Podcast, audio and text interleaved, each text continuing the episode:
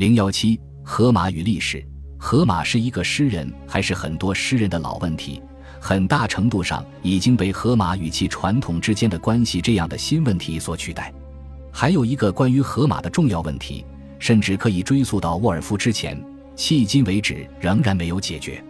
事实上，比起学者们对荷马史诗作者问题的疑惑，这一问题吸引了更多学者的关注：荷马史诗在多大程度上是真实的？《伊利亚特》和《奥德赛》。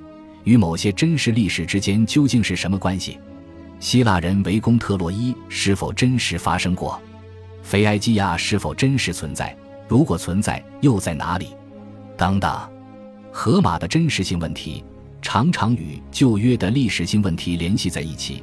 当然，从很多方面来说，后者是一个非常不同的问题。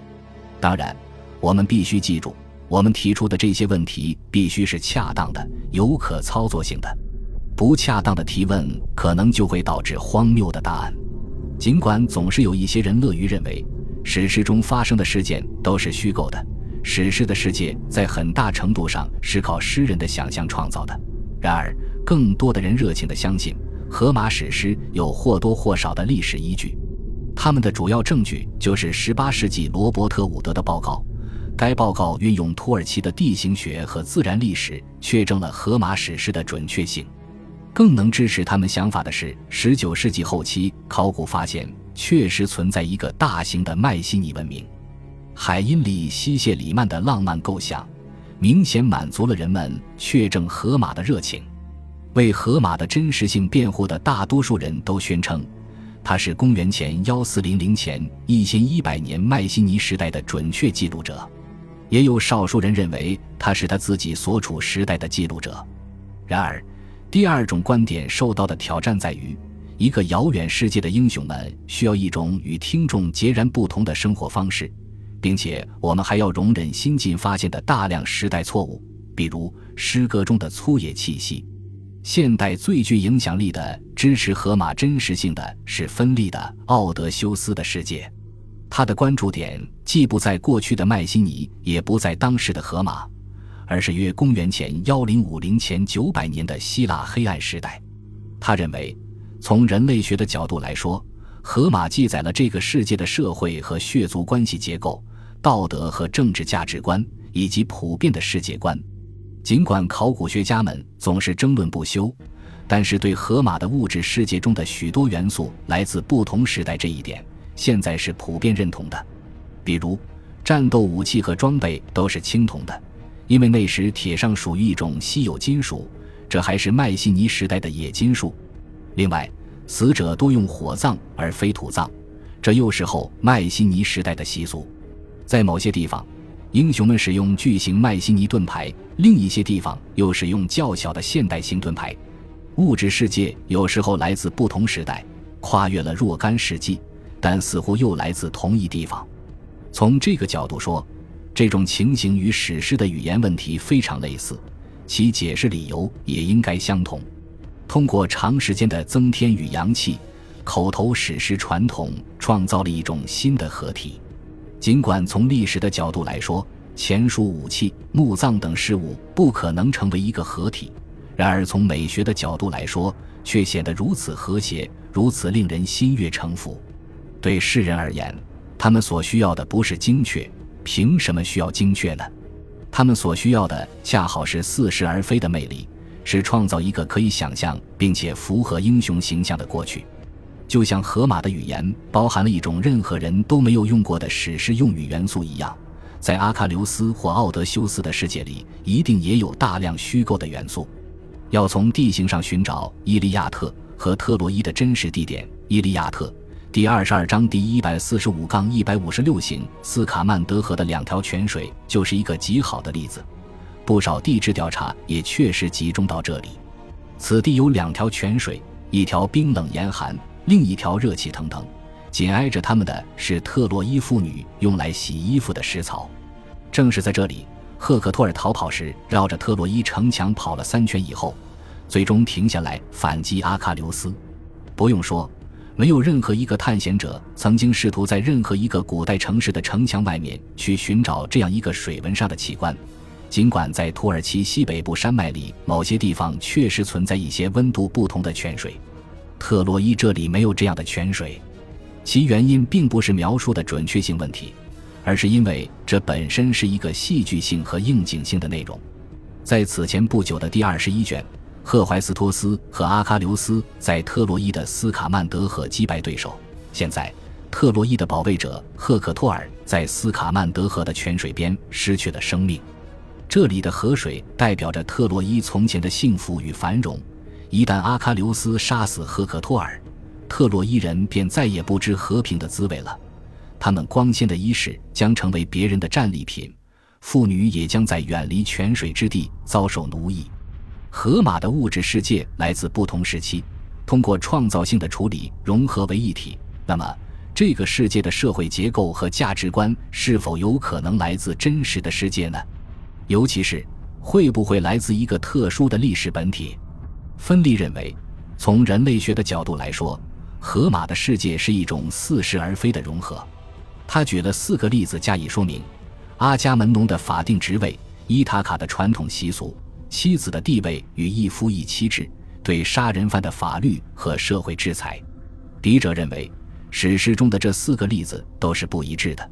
在不同的文本背景中，对问题的处理有不同的方式。比如，对阿凯亚人来说，在他们争议或协商的时候，没有必要在每个特定场合都用一套固定的法律程序或详细的等级层次来划分国王、长老和集体等，以此来使诗人的听众信服。实际上，阿伽门农没有一个固定的法律地位。对于伊利亚特来说，这是非常重要的。当涉及道德和价值观之时，普遍认为应当是一以贯之，并且是简单的。英雄编码由如下规则组成：你必须奋勇争先，必须杀死并羞辱你的敌人，必须维护自己的荣誉。这是可以用物质来衡量的。但是，《伊利亚特》的大部分内容在于争吵和论辩这些规则以及其他许多东西。史诗中有如此多的直接演说。其中一个原因就是，相当多的演说在争辩价值观时苍白无力。如果英雄编码能够超越争论得到认同，那就不会有真正的冲突了。实际上，赞同与不认同的标准需要就事而论，而《伊利亚特》就缺乏这种所谓道德的简单性和一致性。学者们甚至进一步给荷马史诗加上了一种宗教的真实性。从神灵的各种显现形式出发，学者们谨慎地提出了神学上的一致性和体系性，即在真实的历史时刻存在的真实的宗教。在笔者看来，他们提出的这个神学问题，并不是探究一个文学作品的适当问题。比如，他们问：是哪一种命运之神？他比宙斯更强大吗？当雅典娜出现在《伊利亚特》第一卷第一百九十三行及以次所涉内容时，她是否只是阿喀琉斯拥有更好判断的一个诗性化身？那些非奥林匹斯神的力量，诸如海洋、太阳或斯卡曼德河，又有什么样的职能和力量呢？一个例证就足以说明为什么荷马史诗中的神灵没有一个独立于特定诗歌文本的神学存在。在《伊利亚特》第二十二卷中，阿喀琉斯绕着特洛伊城追赶赫克托尔。当他们一追一逃，第四次来到泉边，天父取出他的那杆黄金天秤，把两个悲惨的死亡判决放进秤盘，一个属阿喀琉斯，一个属驯马的赫克托尔。他提起秤杆中央，赫克托尔一侧下倾，滑向冥府之地。福波斯阿波罗立即把他抛弃。笔者认为。如果因为是命运来决定秤盘的倾斜，就说命运要比宙斯更强大，无疑太过简单了。很明显，文本中的秤盘并没有决定谁会赢，而是在这个时候，阿喀琉斯就要赢了。战争的结果其实已经由人和神等诸多因素决定了，诗歌中的秤盘只是一个戏剧性的临界点而已。正是在这个临界点，阿波罗抛弃了赫克托尔。雅典娜也为阿喀琉斯得胜而欣喜，但是如果就此认为战争仅仅是神灵的傀儡，而没有任何人类功绩的位置，那也是一种神学上的过度单纯化。神灵并不改变战争的结果，他们并没有使胜利或失败减少，相反，他们的兴趣和参与还使之得以增加。伟大的英雄业绩得到神灵更多的关注，因此，黄金天秤既不是一种真实的神学信仰，也不仅仅是一件独特的装饰品，而是一个临界点的提升。如果认为荷马的世界在各个层面上从头到尾都是一种诗性的融合，这样的结论并不符合实际，与荷马史诗被创作出来以后的一千多年里对希腊人的真实生活所产生的巨大影响不符。众所周知，荷马史诗为人们提供了一种可信的、广为人知的知识，灌输了一种关于英雄主义、高贵、有益的生活、神灵等内容的模式。它深刻地影响了历史，但荷马的写作并不是对历史的真实再现，他的世界图景却长久以来契合了如此多人的想象。这种影响远比真实再现历史更有意义，更具普适性。然而，仍然有一个历史上的时间和地点是荷马告诉我们的，尽管不是直接的告知，必然有一个创作《伊利亚特》和《奥德赛》的历史时期。史诗开始存在的事实告诉我们许多关于荷马自己的听众所关心和令他们敏感的事情。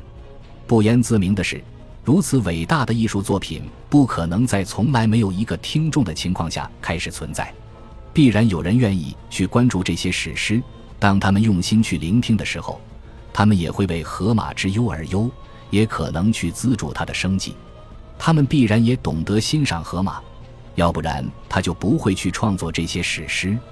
如果《伊利亚特》和《奥德赛》就是我在这一章讨论的这样一种作品，那么去了解公元前七百年前后爱奥尼地区的某些希腊人，就是一件非常重要的事情了。